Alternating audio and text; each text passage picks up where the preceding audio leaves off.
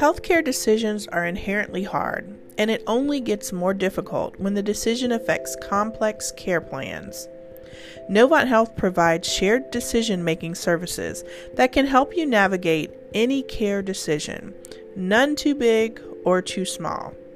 Deb Love, Senior Director of Bioethics, Spiritual Care, and the Healing Arts, shares how her team remains objective and keeps the patient at the center of their consultative services. My best cases, to me, best meaning gratifying to me, was when a family called about their loved one who was in the neuro ICU, and their mom had come in with a stroke um, this was not her first medical condition. She'd had um, several, you know, prior health issues. So they'd had some conversations in their family about, you know, advanced directives and, and what would be a life worth living.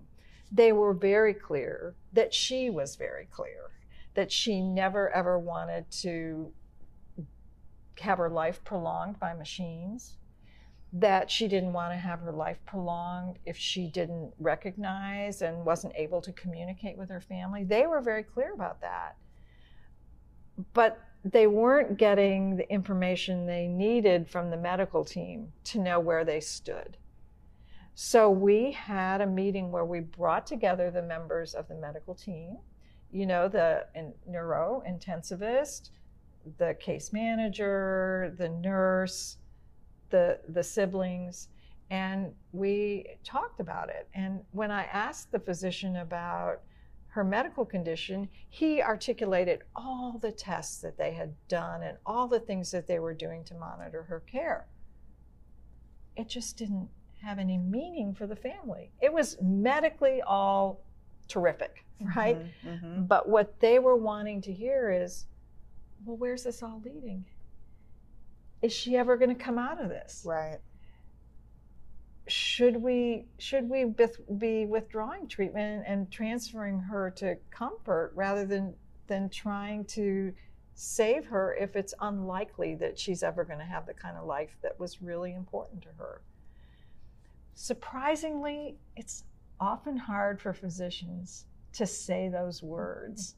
you know, what they're waiting for is the family to show some sign that they're ready to hear that they'd like to transition to comfort. But the family's waiting for the physician to, to make them. that suggestion. And so they're both waiting, and nobody's saying the thing that matters most. Mm-hmm.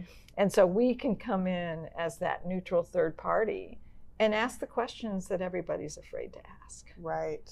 right. And in that particular situation, they did make the decision. They had all the family came in and said goodbye to her, and then they compassionately extubated her. We say that, took the breathing tube out, mm-hmm. and she quietly passed within 24 hours. And, and everybody felt good about it. I mean, the family felt like they had honored her wishes.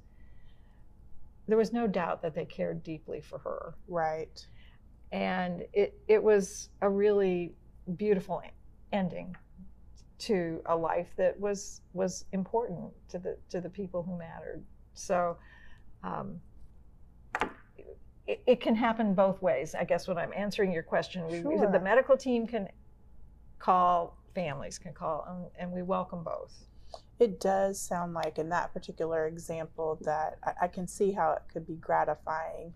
Um, I also, you know, my mind is racing and I'm just wondering how you can remain so objective in these situations, you know, with probably family members that are very passionate around mm-hmm, what they mm-hmm. want for their loved ones or the patient themselves, what they want for themselves.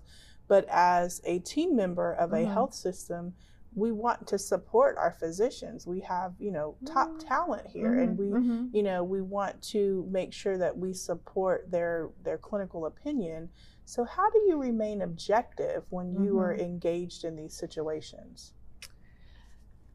Part of that starts in our selection process for our ethics consultants. I mean, we're looking for people who have the kind of maturity um, the life experiences, have have the kind of self reflection to know what their um, what their triggers are. Mm-hmm. You know, because we we can't all deal with every case. Right. That makes sense. Um, we had a case a couple of years ago with one of our very best consultants who was in her final throes of pregnancy, and we had a very difficult case in the neonatal ICU.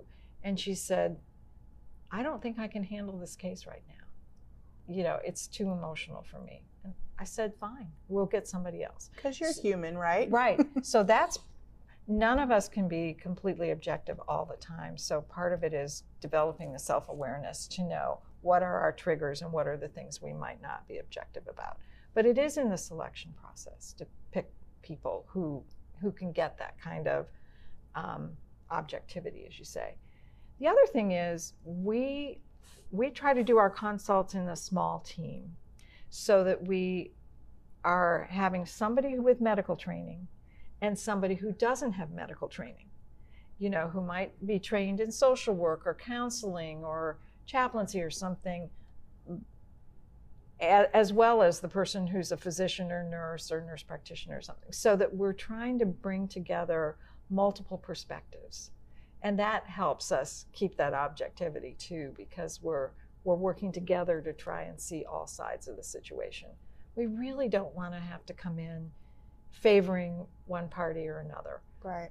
My position, I report to the chief patient advocacy officer. Mm-hmm. So we do care about patients and their wishes, and we care about physicians. So if a physician is concerned that the treatment that we're providing is not beneficial, I care about that physician too. Mm-hmm. I care about the family and their values, and often they have strong religious beliefs, and I care about that. And I care about this family, I mean, this physician who, who feels like they're causing harm, and that's not what they were trained to do. So Right. I think it's by accepting all those points of view that allows us to try and find the solution that we can accept, that, that, we, that can help us all move forward together. That's that's great perspective. That makes good sense. It doesn't always happen that way. I mean, that's that, I've seen I've seen some magical things happen in in meetings where we honor every perspective and everybody gets a chance to talk and feels like they're an equal party. And there are some times when the parties are entrenched. Right. What we always say is call us sooner rather than later.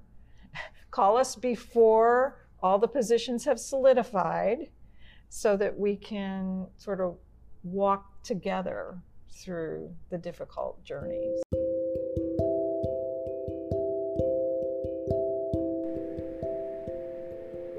Thank you for listening as we continue to share examples of how our patients are truly partners with us in their healthcare journey.